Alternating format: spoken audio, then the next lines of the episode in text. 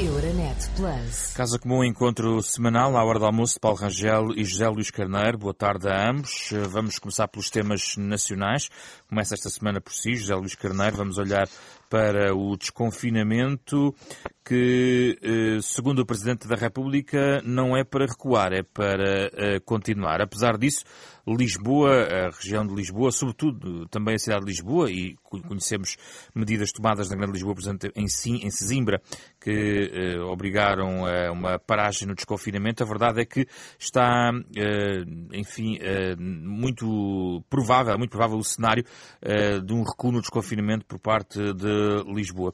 Isto significa, José Luís Carneiro, que houve também algum tipo de falhas na gestão da pandemia na cidade? Bom dia. Eu queria, eh, sobretudo, destacar que eh, quer a declaração do Sr. Presidente da República e quer também a declaração do Sr. Primeiro-Ministro, que mostra uma vontade comum de garantir que o desconfinamento não tem recuos, ou seja, não anda para trás. É evidente que eh, se há indicadores positivos, nomeadamente o indicador relativo à vacinação, que é, digamos, um dos indicadores mais importantes, que tem reflexo depois eh, no recurso aos cuidados hospitalares, no recurso aos cuidados intensivos, eh, entre outros indicadores. E são, portanto, hoje os dados são bastante positivos. Nós estamos com 25% da população já com, com, com, com, a vacinação completa e estamos com 42% da, da população com pelo menos uma dose. E devo dizer que o processo está a decorrer bem. Eu próprio tive esta experiência, fiz o autoagendamento há cerca de 15 dias atrás e consegui ser vacinado com a primeira dose da Pfizer, sem quaisquer constrangimentos, quer no agendamento eletrónico, quer depois também na própria deslocação ao respectivo centro de vacinação. E, portanto, esse indicador é positivo. Agora, é evidente que à medida que se vai desconfinando, eh, e nomeadamente nos mais jovens, onde se tem feito sentir de forma mais significativa o contágio, e, por outro lado, também a própria prevalência de algumas variantes, nomeadamente a variante Delta, que faz com que eh, todos os cuidados eh, devam eh, continuar a ser tidos em consideração. Não é demasiado taxativo dizer que não, vai, não, não é possível recuar no desconfinamento. A história, o ano passado, também nos mostra que houve alguma necessidade de voltar atrás e às vezes as declarações políticas, por exemplo, uh, aquilo que foi acontecer na gestão política da mensagem sobre a pandemia, por exemplo, no Natal, indicia também às vezes discrepâncias em relação àquilo que são os conselhos dos especialistas. Sim, ou seja, como, como estava precisamente a dizer, ou seja, pese embora haver essa vontade, que é a vontade de todos, eh, ninguém pode garantir que não haja necessidade de se poder vir a recuar no futuro. Veja-se, aliás, o que está a acontecer no Reino Unido, não é? Com, certamente por vontade própria, que também as autoridades eh, britânicas, políticas e de saúde, estão a, digamos, a reponderar a necessidade de medidas eh, de maior, digamos, Mas eficácia. Mas o Presidente da República garante, José Luís Carneiro.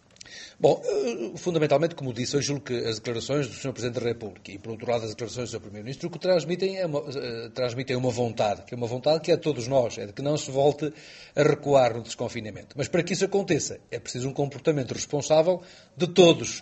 E quando digo todos, digo de todos, muito especialmente eh, daqueles que têm maior mobilidade, e hoje sabe-se que eh, há várias gerações, claro, quem está nas suas atividades profissionais, os mais jovens também estão ansiosos por liberdade e pelo contacto, o que é, aliás, muito compreensível, porque também, como se sabe, há efeitos nocivos muito grandes do ponto de vista do confinamento, do confinamento quer do ponto de vista da socialização, quer do ponto de vista da saúde mental. Pronto, ou seja, eh, há razões que nos levam a compreender o que se tem vindo a passar, mas todos os cuidados devem continu continuar a, a prevalecer nas nossas atitudes individuais e coletivas. Vamos ouvir agora a opinião de Paulo Rangel, como é que leu estas palavras de Marcelo Rebelo de Sousa e de António Costa e também eh, a sua leitura em relação ao agravamento da situação pandémica em Lisboa. Bom, eh, eu devo dizer que nós já, eu, enfim, eu sinceramente eu preferia não ter razão, mas nós aqui já falamos sobre isto. A questão do Sporting, Câmara de Lisboa, Ministério da Administração Interna, Governo, esse foi o momento inicial desta eh, arrancada na zona de Lisboa, na cidade em particular, mas também agora na Grande Lisboa. Foi esse o momento. E aí falharam e fugiram todos às responsabilidades, que é uma vergonha nacional, é como nesta questão da Rússia, é como em tudo. Estão sempre a fugir às responsabilidades. É um governo que nunca tem responsabilidade de nada. No Natal fez o que fez e deu o resultado que deu. O ano passado conseguiu matar a época turística ao reagir tarde a más horas, muito tarde a más horas, está agora a fazer um ano precisamente, foi no fim de junho, que começou a reagir a uma coisa que já desde 15 de maio era antecipável, na altura, quem conhecia as regiões de Infarmed, está aqui uma pessoa que lá estava, sabe bem que na altura já houve alguns alertas que as coisas poderiam uh, correr mal, e agora nós caímos no mesmo erro. E, e repare, os ataques que foram feitos ao Reino Unido, mas então um país que tem uma capital na situação em que está a nossa pode vir dar lições de moral Mas ao é isso, é isso o Presidente da República diz que os especialistas, por Oh, exemplo, não governam. Pronto, e é verdade, os especialistas não governam. Por isso é que têm que ser os governantes a assumir a responsabilidade. Mas o Sr. Presidente da República, do meu ponto de vista, nesta questão esteve mal. Mas esteve mal não é porque não haver a genuína vontade, isso toda a gente tem, de que não haja recuos. Isso eu estou de acordo que toda a gente quer dizer isso. E com certeza era isso que ele queria dizer. Mas nós, ao dizermos às pessoas que não vai haver recuo nenhum, estamos a dar um incentivo para elas não tomarem as medidas preventivas. E, portanto, esta não é uma mensagem que se deva passar. Não é uma mensagem negativa, mas é dizer que, evidentemente, se houver um agravamento da situação, infelizmente ontem, o matemático Oscar Felgueiras, que até é aquele que, que, a que recorre o governo normalmente quando foi pensar no plano de desconfinamento, disse que a nossa taxa de incidência seria, dentro de um mês, a mais alta da Europa ou das mais altas da Europa. Foi isto que ele disse na previsão do seu modelo. Portanto, veja o descontrole em que a situação caiu. E caiu porquê? Porque no caso das comemorações do Sporting se deu aquele sinal erradíssimo. Uh, e, e- e- ninguém assumiu as responsabilidades, isto tudo foi dito. É aí que enquadra falar, também o, desculpa, ouço o, aqui, o arraial da. Iniciativa Liberal enquadra-se nessa sua crítica? Não, tal e qual, o Real da Iniciativa Liberal, do meu ponto de vista, até tem um aspecto muito crítico, que é o seguinte, que é, é uma coisa, ao contrário do- das manifestações de Sporting, que poderiam ser antecipadas, mas evidentemente há um aspecto menos controlável, mas atenção, eu, aqui há responsabilidades diretas de Medina, que aliás está a falhar em toda a linha, até nas liberdades cívicas. Infelizmente não vamos falar disso aqui, que para mim é o, é assunto principal, mas enfim. Podemos falar mais mas- à frente, podemos ter Sim, aqui pronto, mas enfim, mas não interessa, não faltarão oportunidades de dizer assim. Mas, mas falhou nisto. Medina e falhou o Ministro da Administração Interna, que é uma calamidade. O estado de calamidade instalou-se no Ministério da Administração Interna há muito tempo. Falharam nessa altura. E, e- e não, e não assumem isso. E no caso do Arraial, da, da- da Iniciativa Liberal, o que eu quero dizer é o seguinte, é o aproveitamento das festas de Santo António, que eu acho que isso também é uma coisa, sinceramente, que até falta alguma algum bom senso, quer dizer, porque, evidentemente, numa data, que é uma data difícil para todas as pessoas que gostariam de estar a comemorar, estar a fazer, mesmo que seja com um intuito provocatório e de mostrar uma diferente alternativa política, é uma coisa que cai mal. E pode ter a certeza que a iniciativa liberal vai pagar esse preço e vai pagá-lo alto. E sobre Porque as pessoas em casa percebem todas muito bem. Sobre a questão das liberdades, só para perceber muito rapidamente, a, a questão que coloca da Rússia tem a ver com a questão de Fernando Medina eh, estar, no, digamos, no turbilhão que o Paulo Rangel identifica em Lisboa, é isso? Eh, Não, quer dizer, eu- o que eu estou a dizer é, neste momento que nós temos, é um país em que a maior Câmara do país iniciou, um, pela, pela mão de António Costa, iniciou um procedimento que, sinceramente, eu nunca tinha ouvido falar em lado nenhum, e, e até eh, dei aulas de Direito Constitucional há muito tempo, tratei muitas vezes as questões de direito de manifestação, etc. Nunca tinha visto a ideia de que os organizadores, qualquer que seja a identidade dos organizadores, já nem estou a dizer outros dados, pudessem ser transmitidos à entidade visada. Nem se percebe para quê. Mas não há, uma, não há uma falha da lei, na sua perspectiva? Da lei, mas que falha. Isso Só, só o José Luís Carneira que tem essa tese peregrina. A lei até é ótima. A lei é Eu uma gostava- magna eu gostava- Vamos gostava agora ouvir Não, agora José gostava- Luís Carneiro. A lei é ótima e é... A lei é ótima. Ok, eh, vamos ouvir então É agora o José Luís Carneiro. Peço desculpa, a lei não tem falha absolutamente nenhuma. Muito bem. A lei é uma lei Clarificamos. de liberdade. Clarificamos Bom, a posição de Paulo Rangel. José Luís Carneiro, vamos então. Eu, eu sugeri, aliás, a lei está disponível na internet, que se leia o artigo 13º da lei e no- com a leitura do 13º da lei se percebe porque é que efetivamente se constituiu... E vamos ver uma coisa, é evidente que o- o- a falha é grave, Não, ah, não devia, não devia bom, falha, como, como, aliás sempre dissemos, para que não, não haja também depois interpretações erróneas daquilo que é afirmado. As falhas, é grave, mas falhas, ela não decorre as, lei, falha, as, falha, as falhas foram, são graves, por isso mesmo o Presidente da Câmara pediu desculpa, por isso mesmo de, houve uma, de, os próprios serviços tinham alterado os procedimentos e foi determinada a abertura de um inquérito. E, agora vamos conhecer os resultados da auditoria relativamente aos procedimentos. Porque havia, havia aqui duas questões a clarificar. Uma era se o procedimento, ou os procedimentos que eram adotados nos governos civis, são os mesmos procedimentos que foram adotados pelas câmaras municipais, que assumiram muitas das responsabilidades que estavam nos governos civis. É uma questão que importa clarificar. Vamos aguardar pela auditoria. Segundo aspecto, eh, quando ocorrem manifestações em determinados espaços públicos, quando eles ocorrem na proximidade de determinado tipo de instalações, ou de entidades, é o caso, aliás, das embaixadas, referida na própria lei. A questão é se, efetivamente, as entidades que são eh, receptoras da comunicação e dos responsáveis pela organização deveriam ou não eh, comunicar às entidades, porque imaginem que há eh, uma questão de segurança que se coloca nessas manifestações. Nenhum. Bom, não põe nenhum problema bom, isso. Ora, é evidente que há legislação Mas posterior, nomeadamente, nomeadamente uh, Paulo Rangel, gostava agora que me deixasse explicar o meu raciocínio, só favor. Bom, há a legislação de proteção de dados, que entretanto uh, se sobrepõe, como é evidente, que entrou em vigor em 2018 é... na maior parte da administração Isso pública. É irrelevante agora, este efeito. Do, bom, eu queria dar conta de que efetivamente a lei de 74 relativa ao direito de manifestação carece de uma atualização para preencher omissões que têm suscitado não. dúvidas na apreciação dos próprios serviços da administração. Não, senhor. Oh, isto é uma liberdade constitucional e, por isso, a lei deve ser. O, é uma liberdade que nem sequer as câmaras têm de autorizar nada. As câmaras. Têm, é, há uma comunicação à Câmara. Pronto, mas, ó, Paulo Rangel, do que estamos, mas, ó, Paulo Rangel, do que estamos a falar é precisamente do, do dever de informar. Calma, é, mas não é isso. Quem, quem, quem, aprecia, por exemplo, as questões, oh, da, quem avalia as questões da segurança perante uma manifestação oh, que se faça, por exemplo, à frente do, do, do, imagino, da Câmara Municipal, aliás, do próprio Partido Socialista, já temos aqui qual. manifestações. Ou seja, as entidades que são objeto oh, dessas manifestações oh, têm o dever de saber desculpe, são as, desculpe, Vamos agora ouvir Paulo Rangel. Desculpe, já volta assim, já o que está a dizer, o que está a dizer não põe problema absolutamente nenhum. Vamos cá. Toda a gente compreende, porque é uma questão de bom senso, que se vai ter uma manifestação em frente, imagine a Jerónimo Martins, porque há eh, de trabalhadores, pronto, ou em frente à Embaixada da, eh, do Afeganistão, ou em frente à Câmara Municipal de, uh, uh, de, de, de Portimão, por exemplo, que informar essa entidade que vai haver uma manifestação não põe nenhum problema. O problema aqui não é esse.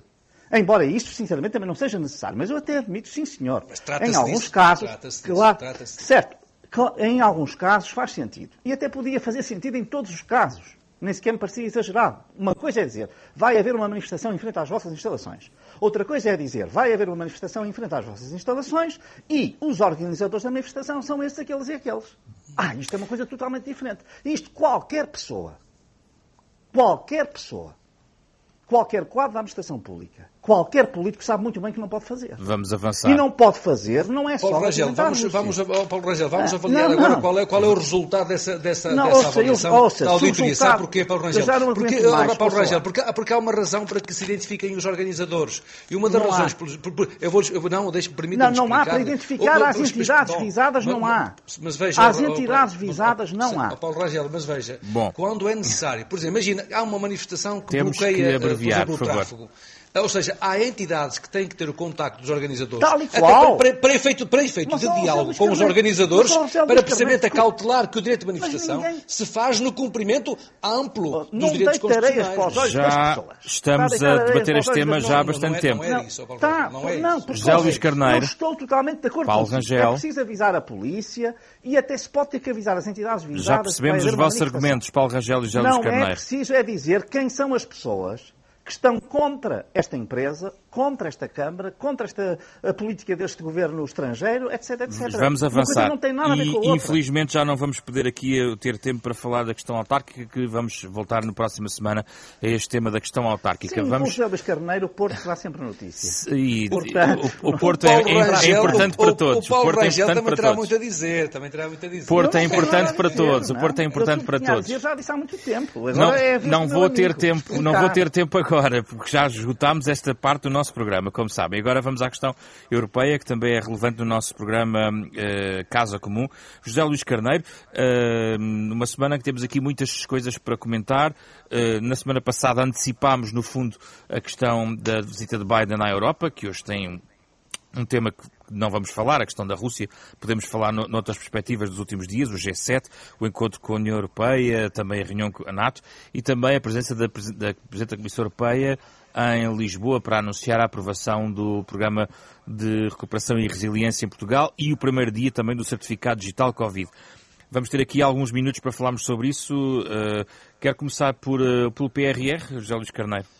Bom, eu julgo que a notícia relativa ao PRR é muito positiva. É positiva porquê? Porque fomos o primeiro país a apresentar o Plano de Recuperação e Resiliência e somos o primeiro país a vê-lo aprovado. Isso mostra o bom trabalho que o Governo fez, o bom trabalho que fez o Ministério dos Negócios Estrangeiros, os funcionários da nossa representação em Bruxelas, num trabalho de seis meses consecutivos que permitiu estes resultados. E permita-me uma outra nota muito relevante, eh, também eh, o facto da Comissão Europeia enaltecer eh, o, a participação das instituições eh, e das forças eh, eh, cívicas do país na construção da solução do próprio plano de recuperação e de resiliência. Destacaria duas outras notas muito relevantes do meu ponto de vista. O facto de o Plano de Recuperação e de Resiliência português prever eh, 30% dos recursos para apoios diretos às empresas, o que compara com 23%, com 20, peço desculpa, com 25% da Espanha e com 23% de França. O que, portanto, deita por terra o argumento de que o PRR não tinha recursos para as empresas e para a economia. Terceira nota muito relevante do meu ponto de vista. A Comissão classificou, eh, digamos, como digamos, como, com máxima classificação, os aspectos relativos à transparência e aos mecanismos de controlo, quer na identificação de eh, hipóteses de fraude, quer de corrupção.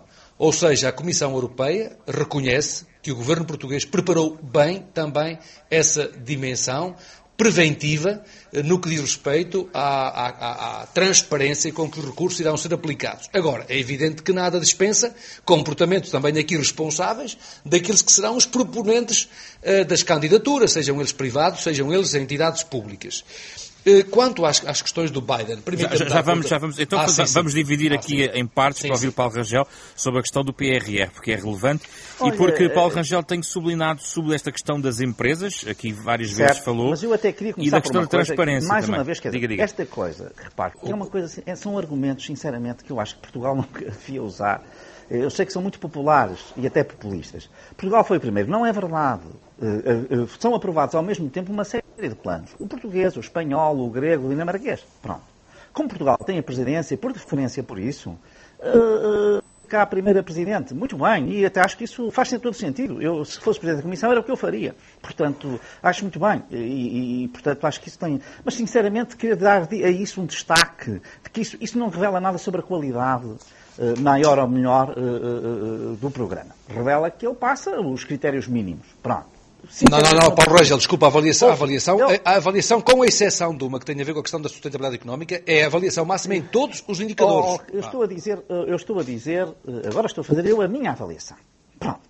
E a minha avaliação, e nós vamos ver o que é que vai sair deste plano, porque este plano está claramente estruturado. Ó oh, oh, oh, José Luís Carneiro, já Deixa falou, agora vamos ouvir o Paulo Rangel fez aqui, fez, porque, porque eu, eu, há uma coisa que é estranha e, e que descredibiliza... Se a avaliação da Comissão fosse negativa, o Paulo Rangel Vamos ouvir Paulo Rangel agora. Já os Caneto, por favor. Mas eu sei lá, eu não estou a dizer, peço desculpa, eu não estou de maneira nenhuma a dizer que não há aspectos positivos, mas uh, já lhe disse isso, quer dizer, mas uh, o, que estou, o que para mim é sempre estranho é quando uma pessoa só diz bem de uma coisa ou, ou só diz mal de uma coisa, sem nenhum... Isso, é, isso descredibiliza um pouco a comunicação. Quando isto é uma maravilha, uma coisa extraordinária, uma coisa fabulosa, uma coisa que, não, que quando nós sabemos que não é, Basta olhar, por exemplo, a questão das escolas. Altamente preocupante. O investimento outra vez em infraestrutura. Outra vez na construção civil. Repare, o que nós precisamos depois da pandemia é de recuperação da, da, do, dos conteúdos que os alunos não tiveram acesso. O que nós tínhamos a oportunidade fundamental de aumentar o grau de digitalização e de conhecimento digital e de alfabetização digital dos nossos alunos, pondo-os na vanguarda. E nós vamos outra vez, outra vez, para aqueles mármores do tempo de Maria Lourdes Rodrigues e de Sócrates, que temos aí escolas que parecem palácios, às vezes do Saddam Hussein, enquanto temos outras em que entra água. Isto tem algum jeito? Mas nós devíamos ter um modelo nórdico. Oh, Paulo os equipamentos, conheço- desculpe, conheço. no modelo nórdico, os equipamentos eh, sociais e públicos não têm luxos. São extremamente bem feitos, são extremamente simples, não têm nenhum luxo, mas são, de facto, eficazes, simples, abertos. Vai a um hospital, vai a, uma- a um, a um liceu, vai eh, a uma escola primária. É, é assim que é. É tudo muito prático, e claro que é tudo com muita qualidade, mas é tudo muito prático. Vamos a Biden na Europa, José Luís E, é- e, é- e é esta- e vamos outra vez 900 Bom, milhões eh, quanto- gastos em quanto- escolas. Pronto. Quanto a. Biden na Europa. a- quanto a, eh, à questão do Biden, parece muito relevante as conclusões e os objetivos eh, do encontro do G7. Eh, Considero muito relevante, como aliás já sinalizei na última semana, eh, o objetivo de, de redução, de, de, de- peço desculpa, de aplicação de 15% de eh, tributação fiscal às grandes multinacionais e às grandes tecnológicas. Portanto, é uma decisão que terá agora desenvolvimento no, do G20 em julho e espera-se que para depois do verão possa haver, portanto, uma, digamos, uma determinação mais precisa, mas é um objetivo político de grande envergadura. Parece-me também muito relevante que eh, os Estados Unidos tenham lançado um plano global eh, de infraestruturas eh, e, portanto, em parceria com os seus eh, parceiros atlânticos e com, nomeadamente, os seus aliados da NATO, mas também com os países que estão no âmbito do G7, para, em certa medida, dar uma resposta estratégica à nova rota da seda, que é uma, digamos, uma opção estratégica muito relevante da parte da República Popular da China. Parece-me também esse objetivo global muito importante. E depois eh, outros, outros objetivos, nomeadamente eh, o objetivo da vacinação global, eh, que se pretende que pudesse estar concluída em 2022, porque sabe-se bem que eh, a recuperação eh, económica global também será o resultado da vacinação global para que não seja de- assimétrica e não provoque desequilíbrios em termos de recuperação e, muito particularmente, as preocupações com os países em vias de desenvolvimento. acha que- Ou seja, os Estados, Unidos regress- os Estados Unidos regressaram ao palco eh, da, da vida internacional em detrimento de uma opção eh, Certo. de estarem fechados sobre si próprios. E acha que a Presidente da Comissão Europeia e o Presidente do Conselho Europeu fizeram bem em alertar Boris Johnson à margem de todas estas encontros sobre a questão do Brexit? Eh, A questão da Irlanda esteve nos bastidores de muitos destes encontros. Acha que eh, foi avisado? A União Europeia tem razões para se preocupar com este tópico? Com certeza que tem, porque é evidente que eh, esse ponto é um ponto, foi, foi aliás o ponto, foi o ponto crítico, o ponto crítico das negociações relativas ao Brexit, porque tem que ver com uma questão histórica da maior importância e, e que tem a ver com a própria eh, estabilidade política eh, e eh, é evidente que é uma matéria muito relevante e a Europa sabe bem, a União Europeia sabe bem e sabe bem, sabem bem também os Estados Unidos do relevo estratégico que tem o Reino Unido no quadro da relação transatlântica e sobretudo nas questões de segurança e defesa. E, portanto, eh, é preciso acautelar e continuar a garantir níveis de confiança relacional eh, eh, com eh, o Primeiro-Ministro inglês e, ao mesmo tempo, no modo como se encontram soluções que garantam essa, que deem garantias a esse acordo histórico que permitiu uma eh, unidade política pacífica eh, no quadro de relações, no quadro interno do Reino Unido e depois no quadro de relações do Reino Unido Vamos com a própria. União Europeia e com os Estados Unidos. Paulo Rangel sobre estes tópicos, Biden na Europa e também este tópico que surgiu, a questão do Brexit, eh, também depois de declarações de Macron, eh, que, sobre a possibilidade de reabertura de alguns tópicos de negociação. Vamos cá ver. Uh, sinceramente, uh, uh, eu, eu queria, enfim, convergir aqui na ideia de que a vinda de Biden foi muito positiva sob todos os pontos de vista e, e do meu, na minha maneira de ver até excedeu um pouco as minhas expectativas. Isto é, nós já tínhamos antecipado que as coisas correriam bem, mas sinceramente eu acho que ele foi bastante enfático na importância que quis dar à, à, à relação com a Europa e à relação transatlântica. E, portanto, sinceramente, acho que uh, foi até um pouco para lá daquilo que seria expectável. Apenas retórica, Paulo Rangel? Eu acho que não é apenas retórica, eu acho que isto tem a ver também com a idiosincrasia de Biden. Biden está na política há muito tempo, portanto é um político muito experimentado. Uh, que ainda vem dos tempos da Guerra Fria, não é? E, portanto, que olha para estas questões com um olhar diferente, por exemplo, do Obama, que era um homem do Havaí, do Pacífico, bastante mais novo, uh, uh, não é? O mesmo acontecia com o Jorge Bush Filho, também não tinha esse uh, estranhamento, porque o pai dele tinha sido um grande diplomata antes de ser vice-presidente e presidente dos Estados Unidos. Uh, e aliás com uma visão estratégica uh, muito, muito inteligente, basta ver como os dois lidaram com o Iraque de maneira totalmente diferente. Mas quer dizer, uh, o Biden vem dessa escola e eu penso por isso isto são, são para tomar como firmes estas, estas, estas apostas. Agora, quanto à questão da Irlanda, eu acho que vale a pena ver aqui. Tem que ser muito rapidamente. Eu vou bem? ser muito rápido. Primeiro, quer dizer, eu acho que é importante fazer um aviso a Boris Johnson. Não gosto muito que Macron fale por si porque há uma rivalidade França-Inglaterra e tal que não ajuda nada. Não vale a pena estarmos a pôr água, na, a, a, deitar água quente eh, numa fervura que já é alta. Portanto, isso acho que é mau. Há aqui uma coisa que é importante perceber. Uh, uh, Biden está muito empenhado no processo irlandês, mas uh, isso vai ter um preço. É que a Irlanda é um dos países que será mais afetado por este novo acordo, que eu também saúdo, e já falamos sobre isso, que é o dos, de eventualmente taxar as grandes multinacionais Sim. a 15%, ou até eventualmente a mais, já se pensa nisso. E, portanto, evidentemente que o que ele vai dizer é nós apoiamos a Irlanda nesta questão da Irlanda do Norte e o Reino Unido vai ter de ceder porque nós vamos fazer aqui os bons ofícios para isso, mas isso vai ter um preço, que é, obviamente, este preço de terem que vir a aceitar estas mudanças e, portanto, há aqui também, às vezes, relações mais pequenas uhum. uh, de bastidores que nem sempre são uh, detectáveis à vista desarmado. Muito obrigado, Paulo Rangel. José Luís Carneiro foi o Casa Comum desta semana. Euronet Plus. Milano. Zagreb. Bruxelas. Sofia. Riga. Euronet Plus, a rede europeia de rádios para compreender melhor a Europa.